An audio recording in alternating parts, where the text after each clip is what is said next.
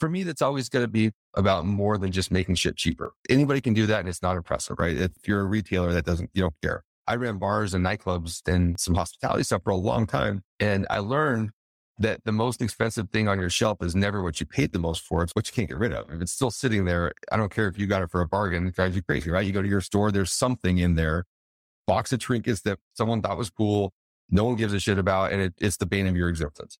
So for us, it's all about how do you connect the people with what they want? How do you connect the consumer with the strain that they care about? How do you connect them to the store where they can actually buy it? They can't sell it to them. And answering those questions while they were really, really hard. And they took, like I said, a lot of blood, sweat, tears, and just like not willing to take no for an answer.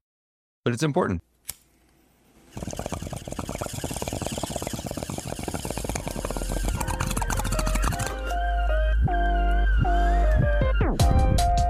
You're listening to To Be Blunt, the podcast for cannabis marketers, where your host Shayda Torabi and her guests are trailblazing the path to marketing, educating, and professionalizing cannabis. Light one up and listen up. Here's your host, Shayda Torabi. Hello, and welcome back to the To Be Blunt podcast. I'm your host, Shayda Torabi, cannabis business owner and brand marketer. And I'm so excited you are here tuning into another episode of the show. Thank you so much for hitting play. We've got a jam packed episode per usual, and we're kicking things off right away with the top three things trending in our industry that happened recently that I think you should know about. The first one is reported by MJ Biz Daily titled bud tender turnover hinders the cannabis industry. Going on to say high turnover rates among bud tenders continues to plague the cannabis retail sector, a problem that has ramifications for the industry beyond just the immediate costs. Bud tenders are the first point of contact for consumers, educating themselves, and are often the best bet a marijuana brand has for getting the word out about a product. Cultivators and brands spend sizable portions of their budget sending sales reps to stores to educate these bud tenders about their products only to have them leave shortly after. Chris Morset, the president of California based cultivator Ember Valley, said, That's a million dollar battle right there. You build relationships with bud tenders and people that are on the front line to the consumer, and then the next thing you know, they're gone. A recent report from data analytics company Headset found that in both the US and Canada, that 55% of bud tenders who worked at any point over the previous 12 months had departed by the end of that time period. The article goes on to outline some ways to combat it, but it is a real issue in any retail situation. Of course, adding complexity specifically for cannabis brands whose only outlet for educating and selling their products is through the dispensary and bud tender experience. It boggles my mind that this is kind of the forced direction that our industry is going towards just because of regulations and requiring brands to sell through these channels. But I'm really curious if you have any creative ways for how you have navigated this either as a retailer or as a brand. So please reach out, let me know. I would love to learn from you and how you're handling these changes directly. Now, going into the next story, also reported from MJ Biz Daily, titled Mid Year State Cannabis Sales A Mixed Bag Across the United States. This is a big one, you guys. And it goes on to say as consumers adjusted to historic inflation and shrinking disposable income, we saw a split between emerging markets and mature markets. Newer recreational and medical markets posted the kind of double digit growth expected from emerging cannabis markets. Like Maine's rec market saw a 159% growth, and Missouri's medical market saw 174% growth, but by contrast, more mature adult use markets in California, Colorado, and Oregon actually saw 20% or more declines compared to the first six months of 2021. While each state is a unique cannabis economy subject to varying governmental oversight and seasonal changes, including summer and winter tourism, some consistent themes did emerge in early 2022. You have accelerating inflation, eroding cannabis buyers' disposable income, forcing shoppers to pick and choose among products based on price, Cannabis sales have experienced this kind of sensitivity to disposable income before, only in reverse, especially when the pandemic stimulus checks started in 2020, helping to really bolster cannabis industry sales to historic gains through 2021 in most states. Compared to other sectors of the economy, such as food, auto insurance, electricity, inflation is not directly impacting cannabis prices yet. In fact, wholesale and retail marijuana prices continue to fall in most states, with production often outpacing consumption. The glut of cannabis products and brands have retailers in many states discounting their merchandise in hopes of shrinking, bulging inventories and boosting sales amid growing competition. This is such a glaring challenge that we are all dealing with. I think it will be a while before things normalize out and we get a true sense for the actual economy of cannabis, the opportunity, and the reality of the market. In fact, if you tuned into my episode from last week with Missy Bradley of Ripple, we discussed this exact topic as it applies to her brand in Colorado and just what she's observed operating for as long as they have. So we know that everyone, myself included, is feeling the reverb of everything going on. The third article is reported by Marijuana Moment, and it is titled The Feds Issue First Refunds for Cannabis Products That Were Deceptively Marketed to Consumers. This story hits a little bit more close to home. Of course, I deal predominantly in the hemp side of the industry, and it is crazy. You have the federal legality of hemp now for the past couple of years and the introduction of certain federal regulatory bodies, the FTC, the FDA, and how they actually are regulating or sometimes not regulating or not actually um, following up with certain regulatory measures is where a lot of this chaos and confusion is happening. But essentially, a federal agency announced on Wednesday that it will be refunding Americans who bought CBD products from a cannabis company that the government says made misleading medical claims. The FTC, which is the Federal Trade Commission, said it will be sending a total of 21,000 to cover the cost of products that this brand sold that were quote unquote deceptively marketed. You know, sidebar, we can't say things like CBD can actually help you sleep or CBD can help relieve your pain. So when you say certain claims, whether it's on a website, on a label, that is opening up for issues with the FTC and, of course, now the FDA. So this issue was actually happening with a particular company that got flagged through some of these regulatory investigations. And there were 576 consumers, you know, quote unquote, impacted, and people will be refunded as a result of this while the FTC and the FDA, which is the Food and Drug Administration, have stepped up their efforts to identify cannabis companies that they say are selling cannabinoid based items with unsanctioned claims about medical benefits, this appears to be the first instance of an actual federal CBD refund to consumers, which is why I thought it was important to highlight it. Again, this has been ongoing over the past couple years, but obviously now they're actually like taking action, which I think is is something to pay attention to. In 2020, the FTC separately announced that it was launching an investigation against six cannabis companies that said it was making deceptive claims about their products the enforcement action was called Operation CBDeceit, and the FTC, in conjunction with the FDA, has previously warned or sued other companies about claims related to CBD products. The FDA, for its part, also recently warned consumers about marijuana infused copycat food products. So, people who are knocking off Skittles or Hi-Chew or Runts or anything like that. So, something also just be mindful of because this is kind of what's happening from a federal level they're paying attention to these things that are, in my opinion, a little bit out of hand in our industry. And the FDA, for its part, specifically, they're kind of like up in arms about this because when it comes to these popular brands, you know, selling cannabis knockoffs, it's, you know, particularly targeted at children, which is a huge problem. The agency separately issued its first set of warnings to companies over the alleged illegal sale of products containing the increasingly popular cannabinoid Delta 8 THC. So we also recently saw them issue a slew of letters about how people are marketing and selling Delta 8. And then, kind of some of the final notes at a congressional hearing that month, the FDA Commissioner Robert Califf recognized that his agency has not taken meaningful steps to regulate CBD products over the years since hemp was legalized you know, round of applause for that, you know, actualization. But he also put the onus on Congress to empower the agency to more effectively facilitate rulemaking. I keep saying it, but next year's revision of the federal farm bill will be very telling on the direction of a lot of these cannabinoids, which will impact regulations and what that will do for the future of the industry as we presently know it. So, if anything I shared inspired you or made you outraged, please reach out and let's discuss why. And I will include the links to those articles specifically in the show notes below for reference.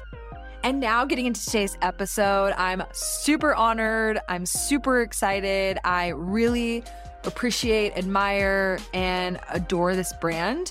And I'm joined today by Jon Spadafora, the president of Veritas Fine Cannabis. They were founded in 2017, and Veritas was an early branded standalone growing operation in the state of Colorado. And it's easily one of my favorite flower brands and product brands. And now, turning into today's episode, we'll give you some insight into why I love their products and brands so much. I am super grateful, honored always for the opportunities that this podcast affords me. And I actually got a chance to meet Jon in person a few months ago when I was in Denver for a conference and got to tour OMG, one of their gardens, which is their term for their cultivation spaces, and see the brand in person, which is always such a treat for me because it kind of peels the curtain back, as this podcast does as well. But obviously, seeing things in person, touching plants, being able to smell things, ask questions with the people directly behind the brand is so invaluable. So, big shout out to Veritas and Grasslands for helping set it up and connect me to these amazing brands and the individuals behind driving these brands forward. In this episode, we dive into how Veritas really established and set the stage for the craft cannabis era. In fact, they're really the first brand to own branded packaging, and Jon gets into that story in the episode, and I just think it's so fascinating. So, really tune into that. We also discuss how they decide what strains to bring to market. They have over 100 different strains in rotation. It's kind of chaotic, but they make it work. We also dive into the investment they made on their own website, how they've navigated social media censorship. They've been taken down so many times, they keep getting back up again. It's so inspiring and just really a cool brand to learn from. And I'm really excited that we're able to have this conversation with Jon because learning from them is really where the sweet spot of finding success for all of us in the industry really lies, right?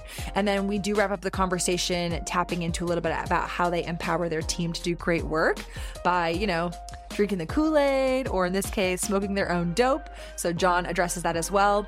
And a little bit more about Jon. He is a cannabis industry veteran with an extensive history in brand initiation, brand operations, and marketing strategy. His knowledge of best practices for experiential marketing strategy and curating innovative consumer events has helped establish Veritas as one of Colorado's most recognizable and sought after cannabis brands. As president, Jon is responsible for day to day operations, business profitability, investor relations, and ensuring that the brand adheres to its core values as it continues to expand operations. He and his team focus on bringing the best of hospitality to the cannabis industry by developing and implementing diverse and multi channel events to ensure the customer experience is as unique as everything produced by Veritas. Prior to joining, Jon spent nearly two decades in the hospitality industry where he worked with top entertainment and hospitality companies like Virgin Hotels, Caesars Entertainment, and Live Nation. And by the way, I told you guys we're launching some of these episodes on YouTube. Be sure to check out the video version of this episode on my YouTube channel, also linked in the show notes below. You can also search Shayda Torabi, find my channel, look for the video with Jon. And please do not forget to hit subscribe. I still need 100 subscribers to get a custom name URL. So please and thank you in advance for tuning in over there. Plus, how fun is it to see the conversation come to life through video? I love it so much. It's super cool. So, now without further ado, thank you so much again for joining me. Let's get straight to the episode. So, please join me by lighting one up and let's welcome Jon to the show. Uh, my name is Jon Spadafora. I'm now president of Veritas Fine Cannabis. I have been in charge of the marketing and sales aspects of the business for the last seven years. We were the first wholesale license that the state of Colorado granted, meaning we were the first person who was allowed to produce cannabis products without having a store that we also own to sell them to. We are a pure wholesaler. Currently distribute to about 275 stores across the state. So while we're only in one state, we do have a very wide footprint inside of this state. And we put out some really great flower. You know, our mantra is about uh, ensuring that we preserve the terps. We try and choose strains that have the most terps. Our garden process is been designed to maximize the terp content of the flower. We focus on preserving them post production. And then on the marketing side, really focus our messaging around helping people to understand what the best product for them is with the idea that that will do, that, that will treat them well and they'll be able to find, you know, what it is they look for. It's done really well for us. We do a lot of uh, experiential marketing stuff and that's always been a big part of the fun of this job for me and for, for the team around here. So yeah, I'm pumped to be here. I'm glad to join you and I'm excited and I'm glad to be here. Happy to have you. We're going to just like dive right in. I love that you brought up experiential marketing. I definitely want to touch on that. Before I get into some of the marketing stuff, I want to go a little bit deeper on the brand. Sure. You know, how did it come to be? You're talking about being the first to get this type of license. Like, I'm thinking a little bit to be candid, you know, with you and the listeners, you know, who do you have to be to be the person that gets that first license in a state like Colorado where it's this legacy market? There's a lot of competition. Like, what is the background for you, for the founders sure. to like bring this brand to market? And, and so like, how did you even approach launching in Colorado? So it was actually super interesting. The Mike, my partner, who is the founder of the company, uh, has always been very motivated by phenomenal cannabis. He's very inspired by it. He's always uh, had found access to it. He's always appreciated the better parts of it. And when legal cannabis became a thing in Colorado, he told the story of how he was driving in his car and heard the announcement that they wouldn't be prosecuting. And this, that kind of started the, the process. So he had been involved in the caregiver side of things from the early on in the medical market and had created a name for himself and for the products that he grew as being some of the better product on the market. I moved back to Colorado. I'm originally from Colorado, but I was in Vegas for eight years prior to this. In 2014, with no intention of getting into cannabis, just moved for some other life reasons. And really struck me that when you went into a store at that time, everything was marked by strain, but nothing was marked by brand. So as a consumer, you would go through and my wife liked this strain we found Grape Ape. There's one store in Boulder that grew Grape Ape in a way that it was delicious. It was great. It was a very relaxing product for her. And it was like, she really enjoyed it. It was kind of getting into cannabis and we were just consumers at that point.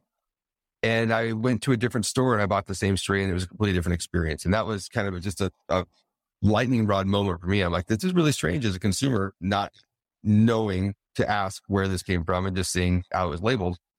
Long story short, I ended up running into some of the team that Mike was working with that was that established that business at that time. And they agreed and they were like, you know, it's important that we want to differentiate ourselves. That year, a store had entered product they had grown and won the cannabis cup. They didn't get any credit. They didn't get, you know, only the people who knew about it. And I think that drove some of the decision. So we set about the task of creating a brand and went through the whole process, uh, engaged a phenomenal branding agency that I'd used in my hospitality career and started defining who we wanted to be and how we, you know, all the stuff you do which was great. So we called ourselves a brand and then we went to stores and said, okay, now you need to call us Veritas. And it was like the record stopped. People like, no one cares about that. That's not how it works. Uh, and it was crazy at the very beginning. I'll never forget when we said, you know, we, we created these jars that we etched and put our logo on. We thought they were so pretty. And we learned that everyone in the world who sells weed has the only jar they think they're capable of selling weed out of. Right. So that didn't work. So we went and we had these amazing kind of like sticker plates made. I said, cool, use your own jar, just put the Veritas logo on it, put the straight logo on it. And about 30% of the stores we sell to are like, no, no one cares. We're not going to do that. So we stopped selling to them and we said, okay, we're going to go to places that will support us.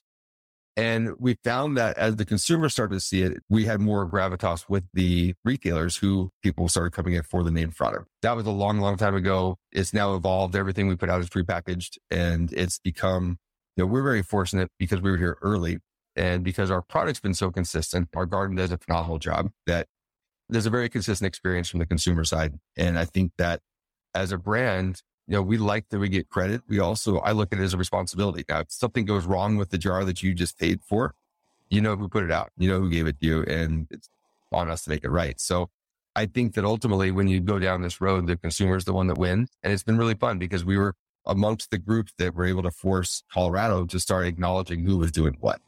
And for us, it's been great. We've grown a great brand following. But like I said, it also makes you accountable and it makes everyone else accountable too. So I think it's a, it's what the consumer would hopefully want.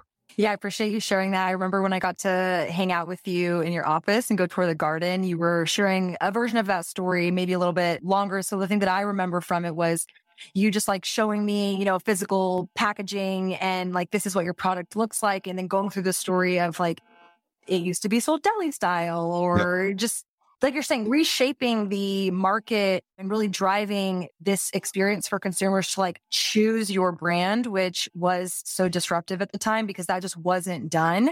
Yeah. And so being able to build a brand in an industry that is so predicated on just, you know, I, I hate to like, you know, diminish it, but like just getting high. I think people, yep. you know, they assume, oh, like even pl- people like myself in places like Texas, I couldn't really tell you a lot of strains, you know, prior to the last, you know, four years of my involvement in the industry. Why? Because I didn't know. And frankly, I didn't care as long as it was weed and it did what it was supposed to do.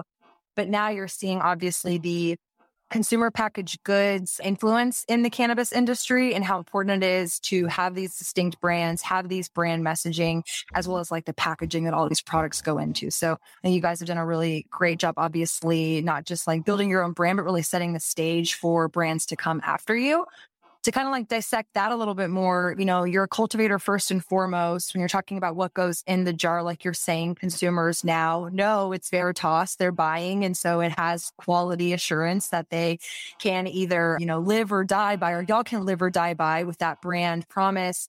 How many strains are you cultivating at any given time? Sure. Kind of how do you look at bringing in new genetics? Do you bring in new genetics? How do you approach the actual I guess just like bud side of your business, knowing that there are so many different, you know, degrees. If you are listening and you're a cultivator, you obviously know more of this language and stuff. But as a marketer, I'm thinking, yeah, there's different SKUs, there's different, you know, versions, different styles to be selling. So at any given time, how many strains do you have? What's the longevity of those products in the market? Do you kind of grow a batch or grow X amount of plants and, and do all plants make it? Sure. Do some not? And so how does that impact what ends up in the package and ultimately on the shelf? I'm just curious about that process for you guys. No, it's funny. It, has been a huge growing process that it took us a long time to learn through a lot of mistakes. And it's actually kind of tied to the same thing. You know, Mike, my partner's got a, we had a realization a couple of years ago and he's spot on right. And I think it speaks to why you've seen this evolution of packaging and the number of strains, all these things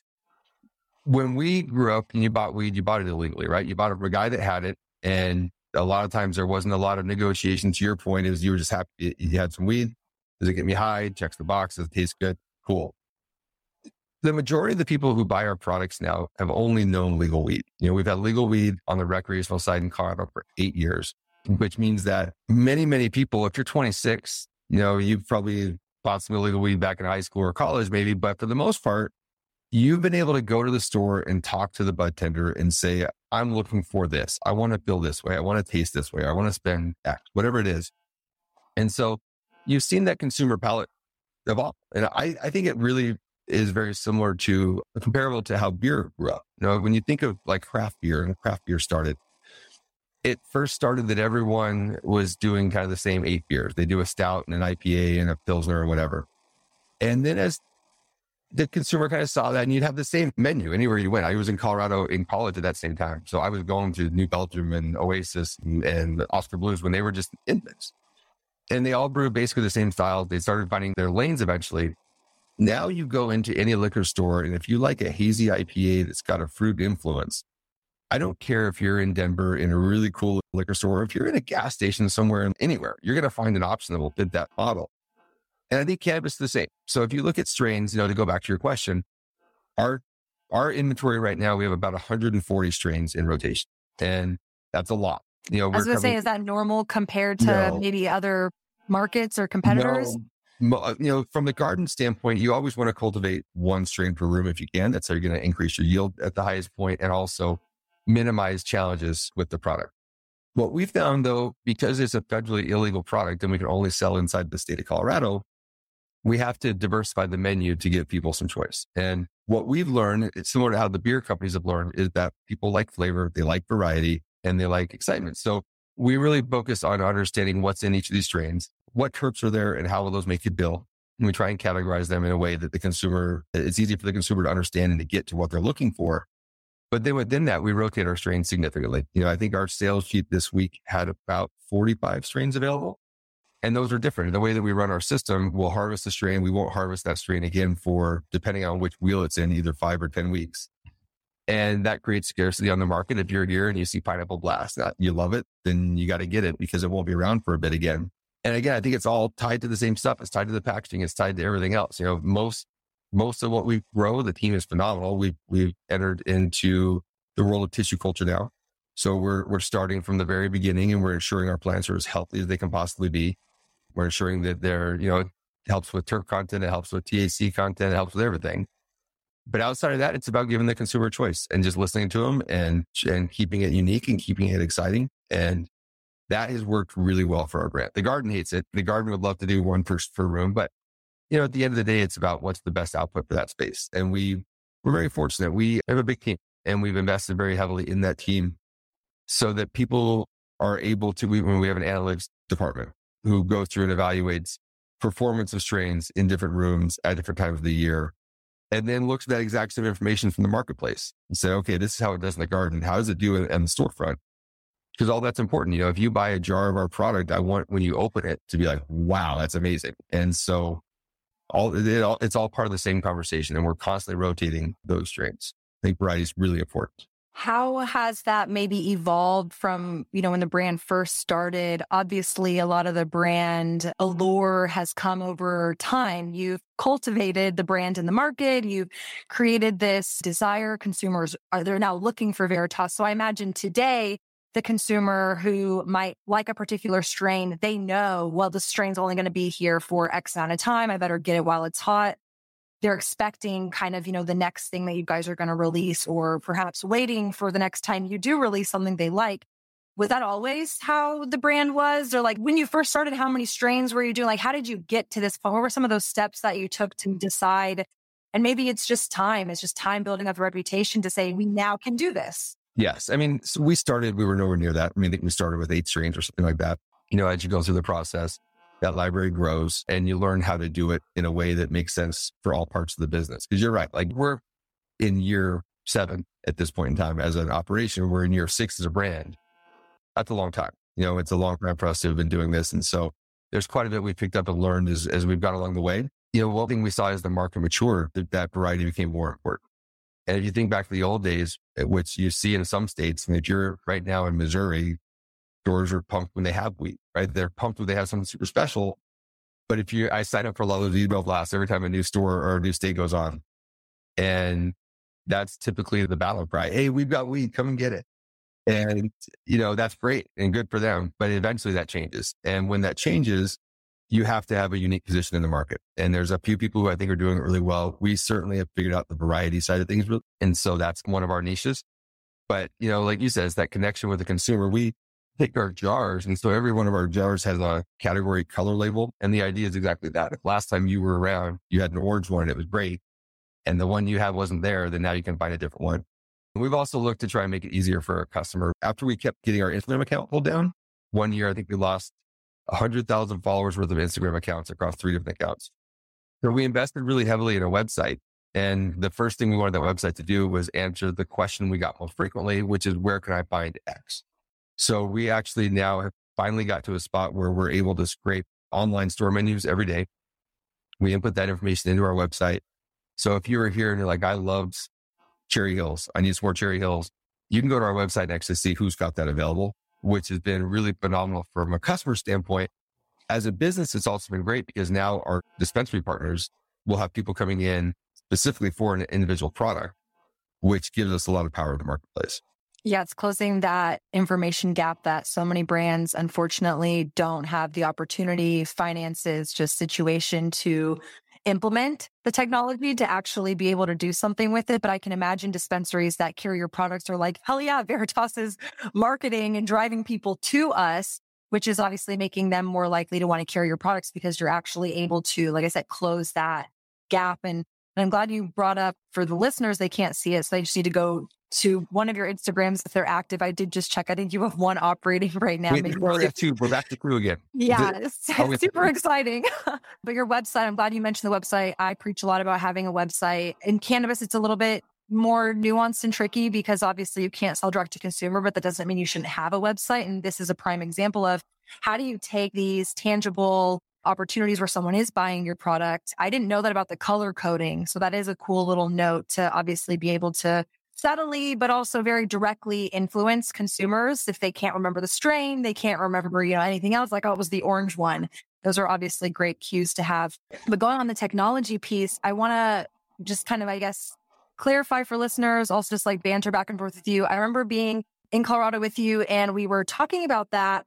And I was expressing to you, I was looking for a particular product and I was so frustrated because the websites that it wasn't the brand's website, it was like, you know, Weedmaps and Leafly and all these marketplaces, they were not accurate to what inventory they had. And so, me as a consumer looking for these products, it was very difficult and I didn't have any success. So, I felt you know, helpless in a scenario where I would have loved to support this brand. I think it was like a beverage product I was looking for and just didn't have a success finding it because the technology was not obviously up to date in real time. So I'm curious if you can, you know, just like divulge a little bit more about how you're able to, I guess, navigate that in real time. Are there integrations with these POSs that these dispensaries are using that is semi accessible to bolt into? Did you have to do something completely custom? How do you maintain it to keep it up to date daily? It just seems like I come from technology. So that's a big undertaking to kind of navigate. But obviously, the outcome is so important to connect consumers to your products. Yeah, it's one of those things. If we had been really hard headed, this has been a long, I mean, we're multiple years before we got it to the spot where we're really super happy about it. And there are no plugins. There's no integration that works. You know, the challenges in cannabis, I think, you know, we're currently in 275 stores. There's probably 14 different POS systems that they use. Damn. Some of them have different capabilities than others, you know, and then you've got all. So it was a mess. And I think that's why everybody struggled. I think everybody would love to give and have this info. But to your point, even the Weedmaps and Leaflys of the world don't get it right often because it's only as good as what's been manually updated what we were able to do, you know, I, I think about every day. We're really fortunate because of the people we have in this organization, kind of from top to bottom. And we're very fortunate that we've been in a position where we've been focused on growth almost exclusively for a long time until we got to this kind of year slowdown. And we were able to really find a lot of people who just wanted to go out and answer the questions. It wasn't about, you know, like drove them crazy too. So how do I solve it? We actually took a platform that was engineered for a different purpose. It's for sales predominantly and for sales reps. And it's a opportunity map for lack of a better term. Who's carrying my competitor? Who's doing this, that, and the other? But we were able to figure out how to export some information on the back end. And what we learned is that we were actually getting a snapshot of what was available on existing store menus today. So it's updated once a day and we can go through and know that because this service, which has completely different purpose, is able to integrate with all those different POS systems. I think that they're currently in about 89% of the stores in Colorado. So almost all of them. We were able to figure out how to just pull this information out. And then we on the website had to build a vehicle where we could export that as a CSV and then kind of plug it back in. And then there's multiple places where people can go and source it. So they can go to the strain page and be like, I only want to know about cherry diesel or nugget more cherry diesel or they can go to the map page and say, what's closest to me? And then click on the store and see what they have on their shelves. And so the idea is to just harness the information and then give it to people however they want to digest it. Our next iteration, you know, we've talked a lot about a loyalty club and that's something we'll be rolling out at some point soon. But for me, that's always going to be about more than just making shit cheaper. No one, like anybody can do that and it's not impressive, right? If you're a retailer that doesn't, you don't care. I ran bars and nightclubs and some hospitality stuff for a long time. And I learned that the most expensive thing on your shelf is never what you paid the most for. It's what, you can't get rid of. If it's still sitting there, I don't care if you got it for a bargain, it drives you crazy, right? You go to your store, there's something in there, box of trinkets that someone thought was cool. No one gives a shit about, and it, it's the bane of your existence. So for us, it's all about how do you connect the people with what they want? How do you connect the consumer with the strain that they care about? How do you connect them to the store where they can actually buy it? They can't sell it to them. And answering those questions while they were really, really hard. And they took, like I said, a lot of blood, sweat, tears, and just like not willing to take no for an answer. But it's important. And I think that as a consumer, that's the, hopefully you'll see more of that coming from on all sides. That's how you make a good choice for you, you know? Yeah, I appreciate you sharing that. Like I said, I come from technology and it just has made me gouge my eyes out like repetitively every day, just realizing there are not proper solutions for our industry, which is an opportunity for businesses and brands with a team or time really to take it on and to try to resolve something, you know, for your own brand. Or I'm sometimes like, it's like a broad PSA to any technologists out there, like the cannabis industry needs technology that integrates into resolving these at a better scale. And it's just like, it's crazy to me that we don't have access to it. And it's obviously so needed. And it's interesting. I wanted to point this out. Maybe you find it interesting too, but for the listeners, for sure. When you are a regulated market, and I'm sure medical too, you have to report daily to the state what is coming in, what is going out. So the data is there these dispensaries like have to say, oh, I've got three, you know, packages or zero or whatever. So it's like the data is there. It's just, yeah, how do you extract that data? How do you make sense of the data in a meaningful way that is, like you said, really going to enable the consumer to get what they want and, and everybody wins in that regard. Like the dispensary made a sale for something. You as the brand had your product, you know, go to the hands of the person who wanted it. Like everybody wins. Yet that seems to be such a big ask for our industry. And I think so many people are you know, treading water so feverishly that that's not a concern of theirs, which is maybe the case for me looking for this beverage. It was a smaller brand. I don't know how long they've been in the market. Maybe they don't have the resources or there's too many things to care about. So how do you, you know, start to take it apart and actually give some attention to it? So I know a lot of the driving factor, like you mentioned, was because you realized your website was such prime real estate for your brand, especially given that social media platforms were very volatile I would love to turn the conversation and talk a little bit about how you, I guess, lean into because social media is important for you. I mm-hmm. met some of your team who operates your social media. I know that like losing it is obviously not for anybody at any stage like a positive by any means, but it's also, I'm sure, happens so frequently for y'all that you're just like, it happened again. Like, what's next? How do you handle the constant friction with social media to stay on them, to kind of make these other accounts up? How do you build this consumer wheel of like, hey, we're down over here, but we're up over here. Come find us. Like, I just can't imagine that song and dance also knowing that everything else we're talking about is relevant and true, but consumers are going to be on Instagram. So for all the brands who are like, I don't want to be on Instagram, I'm like, well, you're missing out on your customer potentially. So knowing that that's the reality, how do you kind of approach social media? What other platforms do you play on? Do you not play on? Like, what do you care about most when it comes to social media? No, thank you. And you, and you hit that right on the head. I mean, it, when this, the first time we lost an account, it was a catastrophic, like, oh my God, I cannot believe that just happened. And we're getting ready to do X, whatever we were doing. And now how do we communicate with people? You know, we had 40,000 followers 10 minutes ago. Now I have zero. and it's like, uh, and you still have a, a widget that you created that you got to get out and you want to tell people about. So we do all the social platforms still. I mean, we do Instagram, we're on Facebook, we're on Twitter, we're on LinkedIn. Uh, we're getting ready to start a I'm not very cool. I can't remember what's the, the hidden one. The oh, the, the, hidden one, one not TikTok. No, not TikTok. I don't Snapchat? know. no, not Snapchat either. What is the other one? I'm like probably the like members only, like that, like it's really growing, and I I've been pitched on it. We're we're building one of those. Anyway, we're on all the social media. Interesting. Platforms. Okay, I got to do some research. we, yeah, I'll send it to you. I feel like an idiot I can't say the name off the top of my head. I got the, a few things today, but we do all of those. What we're trying to do now, I think we've learned that it's less volatile if you give them less stuff to work with. I mean, we'll still every once in a while have an issue. And it's funny, like we'll see posts get reported for nudity as a post of a plant. You know, it makes zero sense. But we've learned that if you, you know, Instagram is really worried about selling. So what we try and do, again, tying everything back to the website, we focus on the website being the place where we'll communicate the actual where you can get things or you know what Instagram considers to be more of a salesy. And then on the Instagram feed, we'll try we'll pictures of plants. Well, you know, we'll be more, we'll share some of the art we do.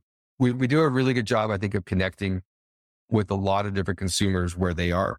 And so we'll use our Instagram to focus on that. We just did a custom shoe drop. It was really cool. There's this great local artist that huge in the shoe community. We think that the shoe community smokes a lot of weed and we like the shoe community. It's artistic. It kind of fits everything else we do.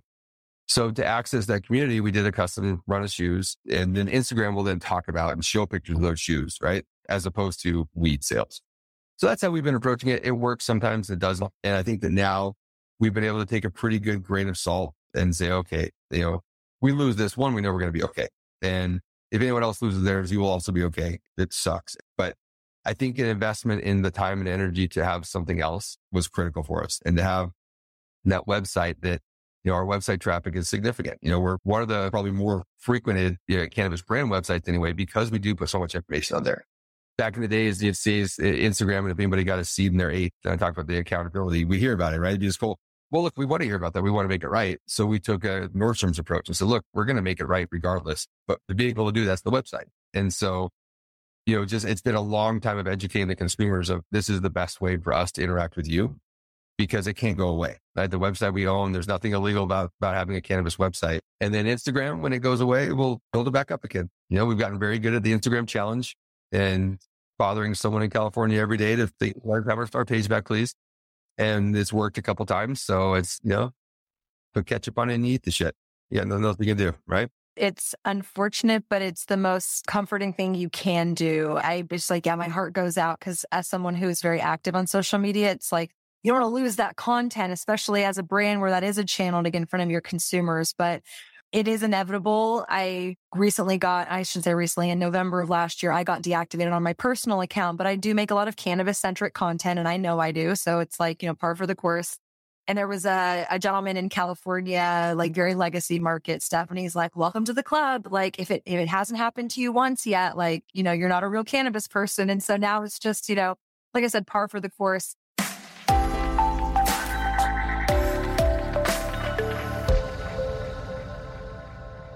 Quick break to say thank you to Restart CBD for sponsoring this podcast. Restart CBD is a brand my sisters and I founded in our hometown in Austin, Texas. We operate a retail location as well as an e commerce store, and you can browse our wide range of CBD products at restartcbd.com. Again, thank you to Restart for allowing me the time and resources to put on To Be Blunt. I hope you'll check them out for your CBD needs. Let's go back to the episode.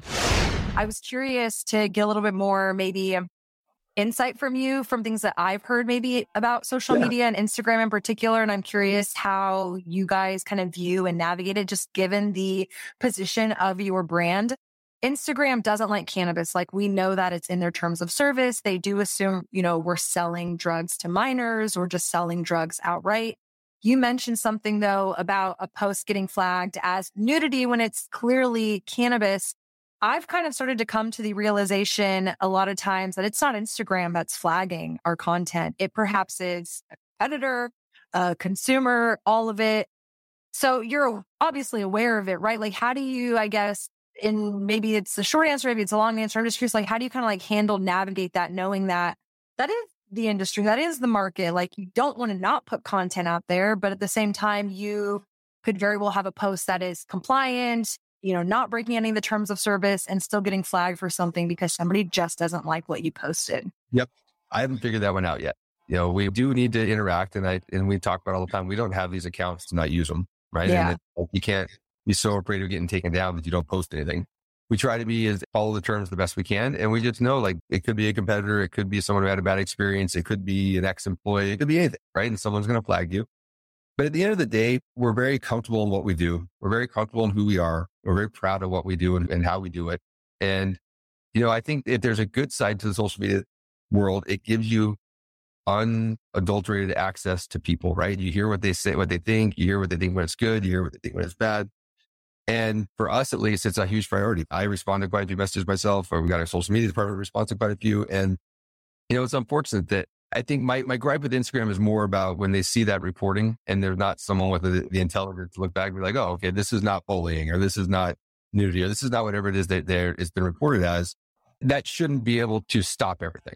And the fact that, you know, Instagram's policies kind of put you in that spot, that's my big rub with Instagram. Anytime you do something, right. if you're doing something right, you're in front of a lot of people, there's, you're not going to make everyone happy. And we try to, we want to, but we know that's not possible. And listen, I don't think everybody plays by the same rules like we do, right? I, have never in my entire career reported a competitor. I just would consider that's what we play to me, right? Like that's. I don't want that juju. Like I would not want to put that out there.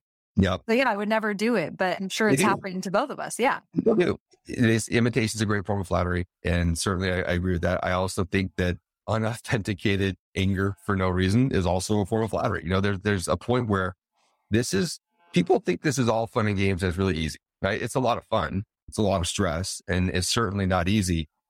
And, you know, I, you can't get hung up on the small stuff. I can't get hung up on the small stuff. You guys, too much big stuff to deal with and to worry about and to plan for. So I've never put it out there. I still get that bad juju coming my way, I guess. I guess it doesn't do any good, but I just think to your point, you know, to reiterate your sentiment as well as just like a comment you made earlier too about your website with the more and i think it's like the whole you know celebrity status too people want to be famous but when you become famous when you become a big brand when you you know push yourself out into the light more you're going to be more penetratable like people are going to want to throw rocks and sticks and they're going to want to you know have an opinion about every little thing you do so it's a little bit yeah you want to be out there you want more brand awareness but then you also have to accept there's going to be more people who hate on you, don't like what you're doing, and have comments and opinions that, yeah, at the end of the day, as a business owner, as an executive, you can lean into and you can let everything piss you off and ruffle your feathers, or you can, yeah, that happened. That sucks. Let's try to do better. Let's try to analyze it and maybe figure out how we can prevent it. But at the end of the day, it's inevitable to some extent. So you can't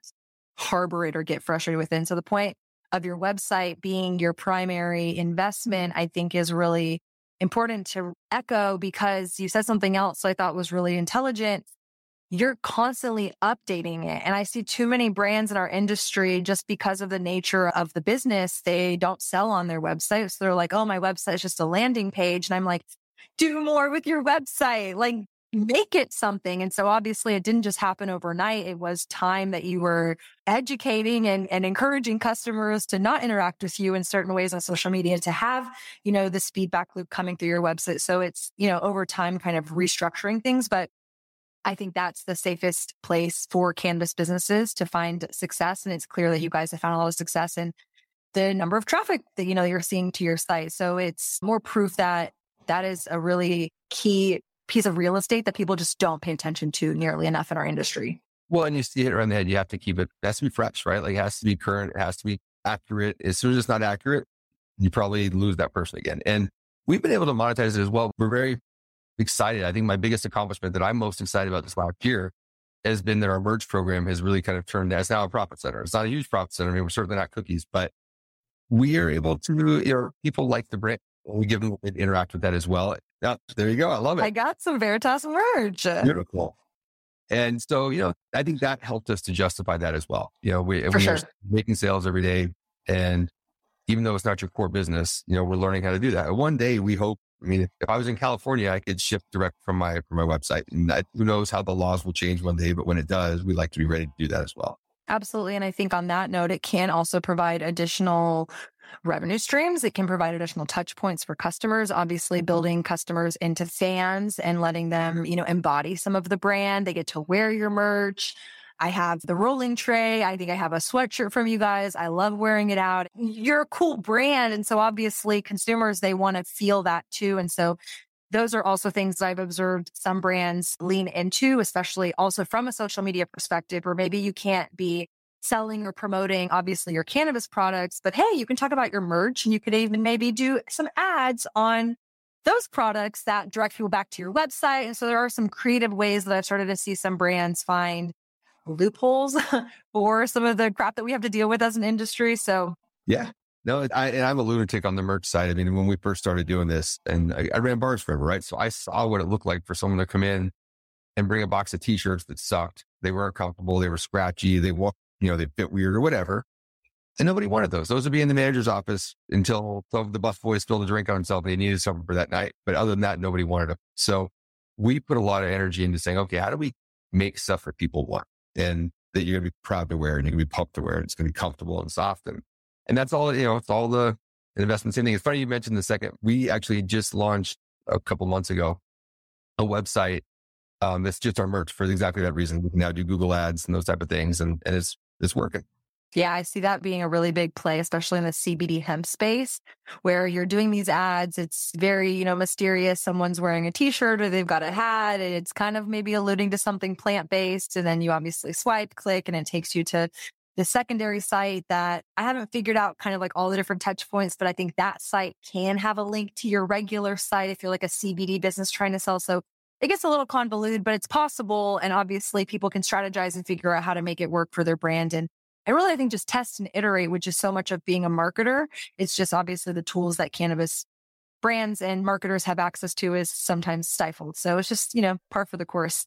But you know, there's something that you said earlier too. You know, this has also been an exciting year in that we're finally starting to see tech that's becoming more relevant to us. We've got a, a tech stack that we use on the marketing side. We've got a different one we use on the operations side. And this is the first year where we actually have really great visibility into the wholesale market. You know, I know what my competitors are selling for. I know their prices. I know who they're selling to. I know what we're selling for on the retail side, and I know what my competitors are selling for on the retail side. And those is really important information for us. And while it's not integrated and like as easy as you'd like it to be yet, this is the first year where I think we've seen multiple programs that we've felt the need to subscribe to and participate in that I think are changing how we do business and allowing us to, you know, be smarter as opposed to just taking a lot of guesses, which is what the move was for a long time, you know. Too long that's been the move. I know. I've been so just like eager and excited every time I talk to these like technology companies in our space. And I would admit more just like as an observer, because I don't adopt some of these technologies because it doesn't make sense for my business. But you know, they're good, but they're not great. So it's like, hey, that's at least we have something we can work with. You can get your feedback from your businesses and start to kind of build the platforms to be better, to be better integrated. And the reality is no tech is perfect. I mean, even just coming from platforms and integrations, I'm a WordPress gal. I love open source. It's the best solution, I believe, for the cannabis industry, at least for brands starting out, because you don't have the fear of your site being taken down for posting something that is, you know, breaking in terms of service or something. But WordPress being open source opens the door for lots of inputs and all the plugins. They're not all great plugins. And so it goes into, you know, who built that plugin? What's the integration? How does it actually work with your site? And then WordPress makes new updates. So I know technology is not perfect, but obviously the right technology in place with the right team to strategize and implement it. The right technology partner too. I mean, every piece of technology that we're working with, it wasn't just a sales rep we interact with. We, we talked to the their engineers are calling and saying, okay, you wanted this. We were able to do that. Does that work?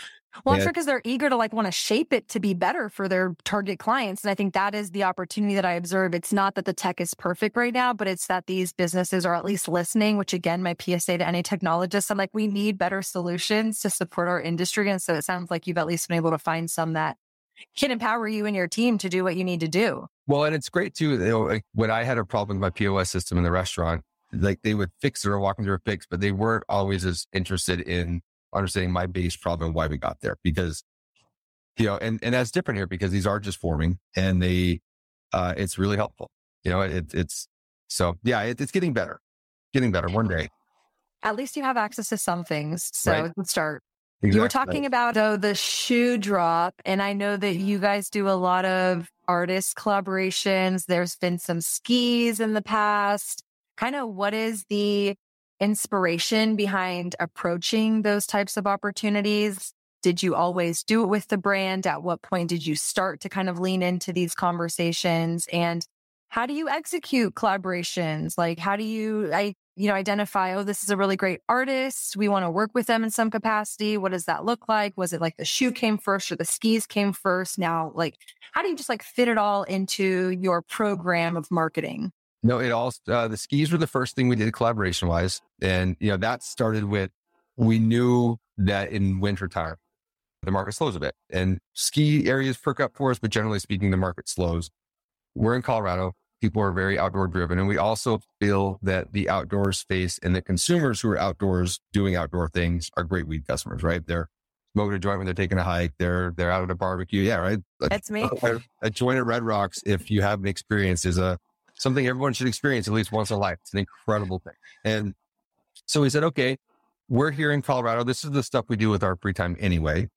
How do we as a brand connect with these people? Right. And how do we as a brand say, Hey, you're, you know, you're an outdoor lifestyle individual who likes cannabis. We're a good fit for you. So this, the very first ski collaboration, our art director actually designed the very first pair of skis. And we went through with Icelantic and we figured out, you know, that really we were kind of made it up as we went along. But we knew that we wanted to put things out that people would want to have. You know, I, I ran bars long enough that I know no one wants the Corona bike that the chain squeaks. Like it's not, that's not a knock on Corona. I've really put out some good bikes too. But I'll never forget having a bar in, in having a bike parked there and they were all proud to bring it in and we were doing this raffle and whatever. And no one gave a shit because it was like a crappy bike that wasn't going to be, you know, functional. So we said, if we really want to connect with people who are in the space, let's give them something they want. So Icelantic, in my opinion, is the best manufacturer of skis in Colorado. They're they're very similar to us. They're a, a well known. They're widely distributed. They're local. It's still the guys who are doing it that are doing it every day. And that's a $900 pair of skis. It's not cheap. And if you ski, they're phenomenal. So we did a, a run with Icelantic and then we did a program where we gave some of those away to bartenders and some of those went to managers. And the majority of them went, we put a ticket on every product we sold or every eighth we sold that year. And you could go on and we gave away a pair every Friday.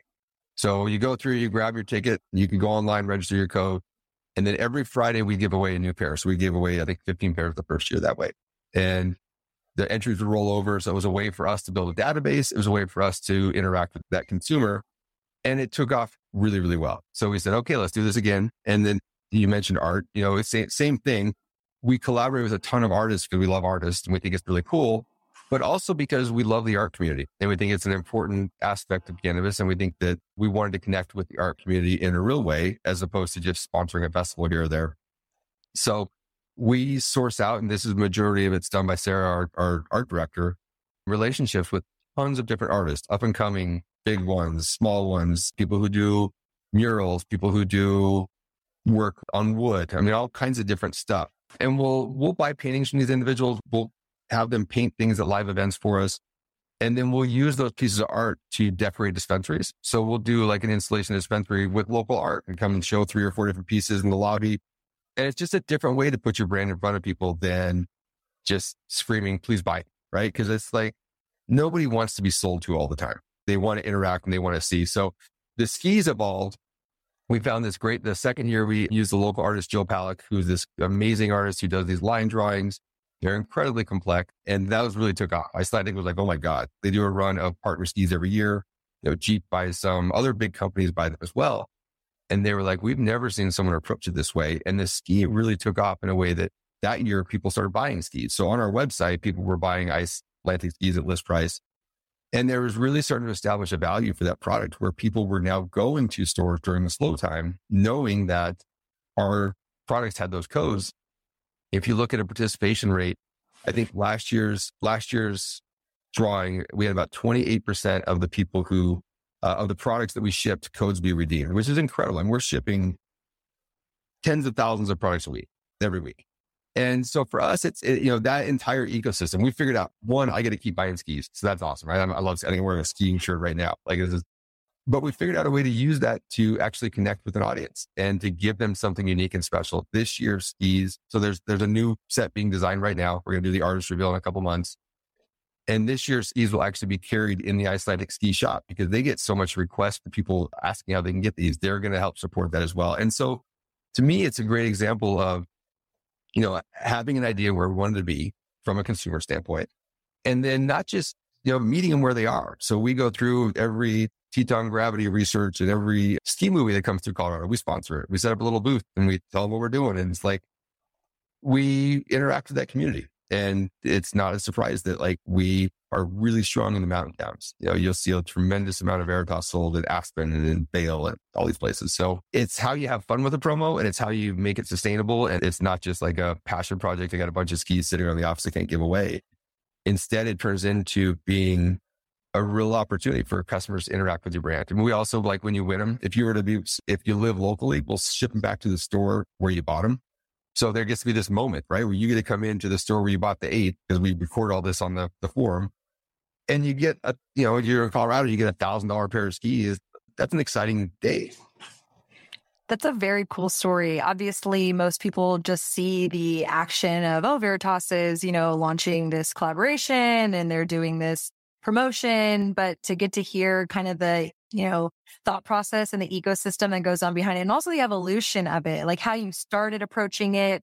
Obviously, you didn't jump straight to what you're doing and preparing for this year. Maybe you could, maybe you would if you could go back in time, but maybe you wouldn't. Maybe you started the way that you were supposed to start and it was the natural progression over time. And I love just the other touch points of involving it into obviously the ethos of the brand, just the approach of how you guys are Colorado based and you understand who the Colorado, you know, traditional consumer is, who likes to be outside, likes to be outdoors, being very active, but then also incorporating it into non cannabis specific events, it sounds like doing movie premieres, just being involved in like the human journey of I consume cannabis at all these different intervals. And so like, how can Veritas be a part of these other experiences that I enjoy as, as me? So I really appreciated learning about that because that is one of the things that I think people always want to do collaborations and they have maybe like really big dreams about executing it. And then, yeah, to your point of, of sharing with the Corona bike, it's like, yes, you could buy skis and just put your label or logo on them, but is that actually going to, you know, drive the type of outcome that this brand or business is seeking? Maybe, maybe not, because they're not the best quality. And obviously, you as a brand, it's funny. It makes me think of, I just started listening to this new podcast. I don't remember the name of it, to be honest, but the idea was sharing stories of greatness. And it was talking about Steve Jobs and how he obviously makes or made very, the brand makes very beautifully designed computers, but he has the same care and concern with his design team designing the inside of the computers and how you do, you know, one thing is how you do everything. And so I can very much get that from you and your brand of just, of course, we're going to do the best quality. Like, of course, we're going to support local. Of course, we're going to be a part of these other aspects of our customers' lives because we see our customer as this total person and not just someone who likes to get high. So I just appreciated that. And I wanted to acknowledge Funny, I had made that connection. I have probably read the Steve Jobs autobiography seven or eight times. I just think it's such an amazing book to see. Yeah. You know, he was an asshole, right? And he was, a, not a good dude in a lot of aspects. He ran a good business. he brought the best. He, he got people to do shit they never thought they could do. And yeah, I mean, it's fun. Like the energy around here when we start to get into executing the ski program. I mean, we just did our artist select two months or two weeks ago. It's so fun because everyone knows, okay, we're gearing up and it's getting to be ski time. And now, you know, these artists will do a whole set of merch to go alongside of it. And so, and we've been able to bring, you know, there's been times that artists have been discovered by other companies and they, and that's phenomenal, you know? And so, yeah, we we love it. It's fun. And, and I think it speaks to what marketing should be, right? Marketing isn't just telling people what to do. And in fact, it should never be that. I think it should be interacting with them and figuring out what makes them tick and what they want. And that's how you build sustainable brands. That's how you build, you know, real connections. I guarantee if you want a pair of our skis, you probably buy Veritas more often than not. And oh, 100%. Your friends are probably sick of hearing about it, but you get like, it, it's, it's a real interaction. And it's a point where even if we never interact that customer again, they're going to have a positive memory for. So I think it's important.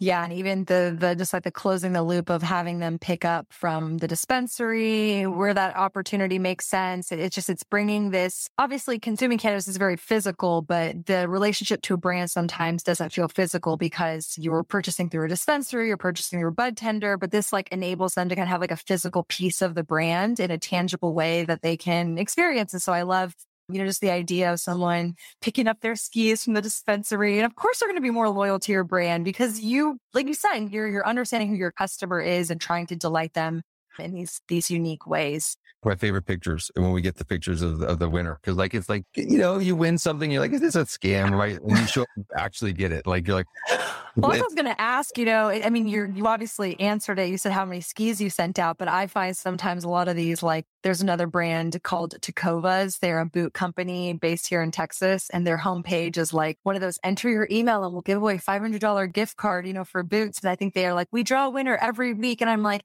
you know, I just don't think you do. I, I just don't think you actually award people. And so my observation of that is yes, it sounds like you guys actually do what oh, you're, yeah. you know, promoting. And so I think for the brands and the people listening, don't just say you're going to do something because it's the cool thing to do and then not actually execute it. Because I do think consumers like myself in this boot scenario, I'm like, I'm not going to enter because this is a sham. So yeah. Sorry, to Jacobus, but you the guys do that. running your new email on another list. I get enough crap every day, all day long. And yeah, no, we actually, I mean, we give away, I think we do about 50 pairs a, a year right now. And we'll actually be upping that number as we start to go to new states because this will be something that we think is central to our brand identity and something yeah. that we're going to do everywhere. So another smart point about the desire to do collaboration. You know, we get approached, we're working on another collaboration that's pretty large scale for next summer.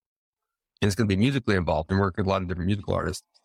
And I think there's been so many people who wanted that for a long time, but they just done it wrong. They're like, I want to go put my name on your week, right? And that no one gives a shit. Like they should, like that's nothing exciting or special about it. But if you can find a way to make it unique, then that's how, you know, that's when things are cool. That's when you remember them. And very organic too, because I get asked that question a lot of people just like, because we do a lot of collaborations here locally in Austin, but it, it's a little bit, you know, it's come through my network. I'm never very pushy with these brands that we do collaborations with. Yeah. It's very organic, natural. They know what my business is. I know what they're doing. We're, you know, humans first and foremost.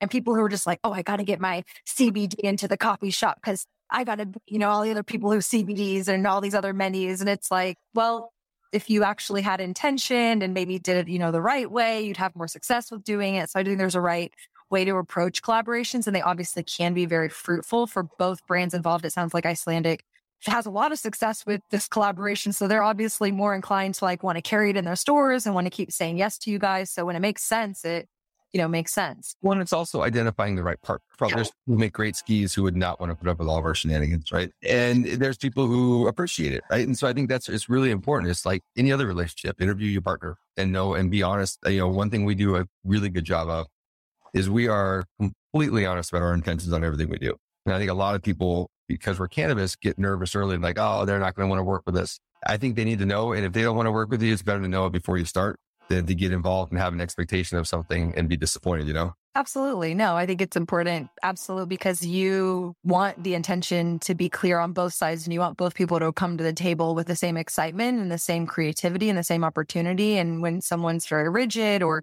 doesn't think the same way, it obviously it can show in the outcome of that collaboration. Sure. So you mentioned experiential events in a couple different, you know, touch points in this conversation. I want to circle back around to it because when I was at your office, you had just got a brand new display and a little kiosk that you were taking to events. I know that a lot of brands do pop ups at dispensaries, but it sounds like you guys also do pop ups at other events. So when you say experiential marketing, what does that actually look like for you and your mm-hmm. team? And why is experiential marketing so important? I think, well, I'm going to answer reverse order. I think experiential marketing for a brand is so important because you know, you, you alluded to it. I don't get to talk to our customers. No one on my team gets to talk to the customers. They talk to a dispensary that we sell to, right? So these these marketing opportunities are ways that we can actually interact with the customer and humanize the brand. You know, one thing I, I think going back to my example of the the beer scene and growing up in Colorado, and I'll date myself. I was in college in, in the late '90s, early 2000s in Colorado, when these beer brands that are now national, you know, Fat Tire was was just a few dudes with an idea, right? And that was I thought it was so cool how people who were doing amazing things were out and you could interact with them and you could talk to them and understand what they were doing. You go meet Dale and what, what's so special about your pale ale. And I think getting out into events that consumers are at anyway and not being pushy and not being salesy and not trying to make them give you your email address or any of this other kind of bullshit and just meeting them, just like doing something fun for them we got a phenomenal. I mean, our director of experience is insane. She does a really, really good job. She's incredibly organized and she gets the idea that, you know, for an event to be successful, people have to leave with that kind of like energy you get when you leave a concert, that fun kind of touch point. So we sponsor concerts, we sponsor neighborhood cleanups, we sponsor charity events. But, and when we do these things, it's not just like, here's a check and a logo and make sure we're displayed properly. It's there getting involved and being part of it we'll do this event. It's actually Icelantic as that throws the concert. They have a concert at Red Rocks in the wintertime. And it's the only time Red Rocks is open in the winter. It's cold, it's snowy, you know, it's Denver in January. And it's this great show and it's always super high energy and people are really excited to get out this one time. We will run a bus from the bottom of Red Rock where the parking lots are to the top of Red Rocks. And inside the bus, there'll be samples. If they want, you know, I brought some weed. If you want to try something, you can try something. And if you don't, that's cool too. Like we're not trying to like it, it's just an opportunity to get something provided they needed, a warm ride to the top, but to do that and to interact with the people who were part of the brand. You know, we do a ton of stuff with art. We work with so many different art galleries and that means all kinds of things. That could mean that we're sponsoring a green room and making sure the artists take care of. It could mean that we're paying for some art that's going to be hung somewhere. It could mean that we did a my favorite experiential thing, or one of the very coolest ones we did, we did a puff pass and paint. So we had a very cool local artist who everyone was a fan of. And we brought her in and we did a giveaway. And I think we had 40 different people show up. And then there was like fully catered. You know, there was a ton of hash, there was a lot of weed. And you got to make a painting with a famous artist teaching you how to make her pineapple.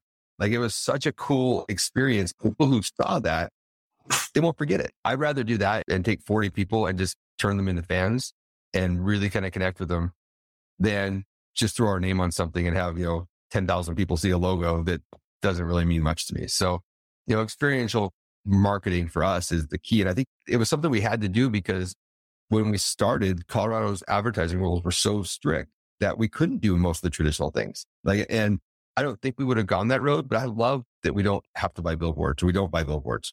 And, you know, we very rarely run an, an advertisement. And because we have such a well curated email list and we have such a well curated different vehicles, and we've got people who understand that if we're going to throw a bud tender party, you know, our bud tender party, the list sells out in no time, right? We, it's because that experience we deliver on and it comes down to having the right people to do it and, and also having a brand willing to invest in it, you know, but I invest in it because to me, that's, it's a very measurable form of marketing. I can do an event and I can measure the impact of that around it.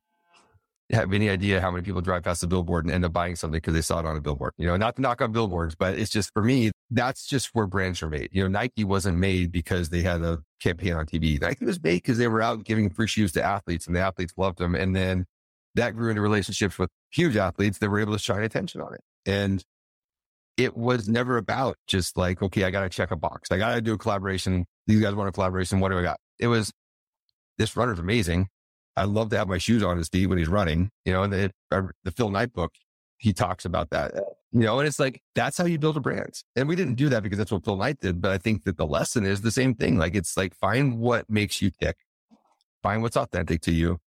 You know, we're about quality. We love outdoor stuff. We love music and focus in that world and be impactful in that world because that's a big enough world as it is that you don't need to do everything. Yeah, your director of experiences sounds like she has a really badass job and opportunity to do creative marketing activities in a way that is really meaningful to your brand and ultimately to the consumers that help build your brand up. So, kind of on that note, final question. When I was there, I noticed the great office environment that you had it is very non traditional. So I'll kind of leave that for you to address in how much disclosure you want to. I don't necessarily want to like want to call it out or anything. No, I mean, curious how you run an office like that and also just maybe to put some parameters on on your marketing team in particular to execute this. You know, like you mentioned you have all these different positions. Like how how does that work to execute the Veritas brand? So the office environment you're speaking about, when we initially had an office, that's what you'd expect from a weed company. Did I tell you the story? I don't want to bore you with the same story. No, please repeat it because I think the listeners will get a kick for it. But I think you did tell for me. That's why I'm mm-hmm. remembering. we had the office that that you would expect from a weed company. It was like a bombed out, old, disgusting looking carpet. Should have been changed 10 years ago. The business across the hall from us did urine tests for CDLs. Like nothing wrong with that, but not the classiest place in Denver, right? We would continually have complaints because if you walk through our garden, you're going to smell like weed and it's going to happen pretty frequently. And the landlord would call at least once a week with a complaint about the weed smell.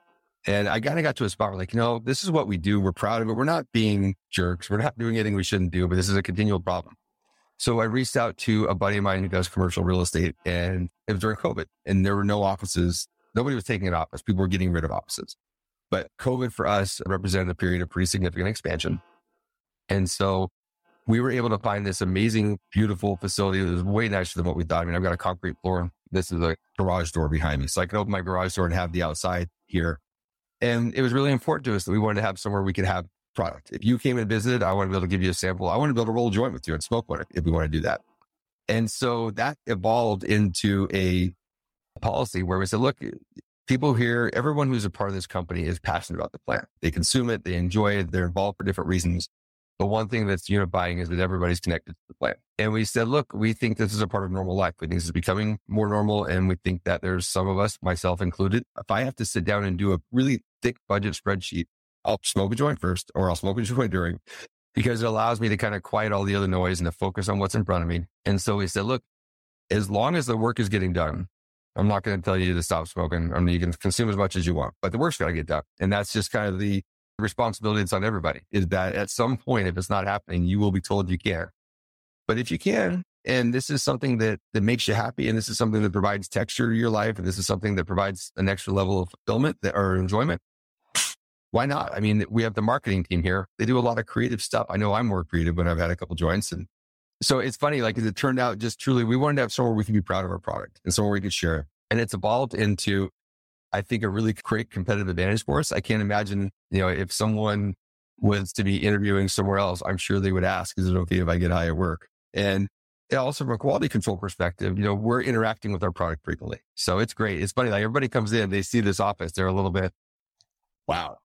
but again, when you, it's hard to argue with the results. You know, we, as of right now, are on the top shelf of 34% of the stores in the state of Colorado. The next closest brand, not even top or bottom shelf is on 14%. So, you know, you can't argue with the results. And if it's helping people to be centered or if it's helping people just enjoy a Tuesday and to not have to, yeah, I never wanted the office to be somewhere that people like, oh, fuck, I got to go to work.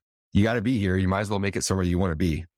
Yeah, I just thought it was so, I guess, remarkable. And I was envious of your environment because it is non traditional. And I can only hope that it becomes more traditional as cannabis continues to be more adopted, especially from cannabis businesses. Like, I don't expect, you know, my tech company to be like, yeah, it's cool to smoke pot at work. But but yeah, exactly. Maybe not your doctor, but for like you said, you are hiring people who are passionate about your business, about the plants. You know, they're probably consuming before, you know, after hours, things like that. Why not enable them and kind of have some sort of trust environment too, to empower them to consume and to obviously, you know, do great work for the company. And it shows that it's doing what it's intended to do. So the product is good. They like what they're yeah. experiencing and and that's all you can ask for. So I was just curious to inquire about that just for people. Obviously, it's not explicitly marketing, but business related, where we are looking at cannabis from so many different facets in the industry. And so I think one being how do you shape the hiring process? How do you shape the, you know, employee employer relationship? What are perks on the job for people who are, and you're talking about, you know, teenagers who are only experiencing buying legal weed. They're people who are growing up and hitting 21 where their only experience is legal opportunities to find cannabis. How is that going to impact the workplace when people are like, oh, cannabis is so normalized? You mean I get drug tested at work? Like, why the hell would I get drug tested at work? And the ripple effects and all those things. So that's I was just curious because. No, it, I think it's important. I mean, I, our strongest accomplishment last year, and I, I have the magazine hanging on my wall. We were named one of the top companies, cannabis companies to work for in the country. And I don't think it's because we let people smoke weed. I think it's because we actually care about making people happy and we want to provide the environment that does that. And I think that's a component of it. And to your point, you know, this is a tough time to be hiring people, right? It's a challenging world. So if there's something that is on brand and central and, and to who we are, and we can legally do it, why not do it and make it a better environment. I joke with people, I'm inherently lazy. I don't ever want to replace anybody. I want to just develop people and keep bringing them along and make them happy. And, and that's, you know, I think caring about what's important to them goes a long ways in that world. Love this episode of To Be Blunt? Be sure to visit theshaydatorabi.com slash to be blunt for more ways to connect. New episodes come out on Mondays. And for more behind the scenes, follow along on Instagram at the Torabi.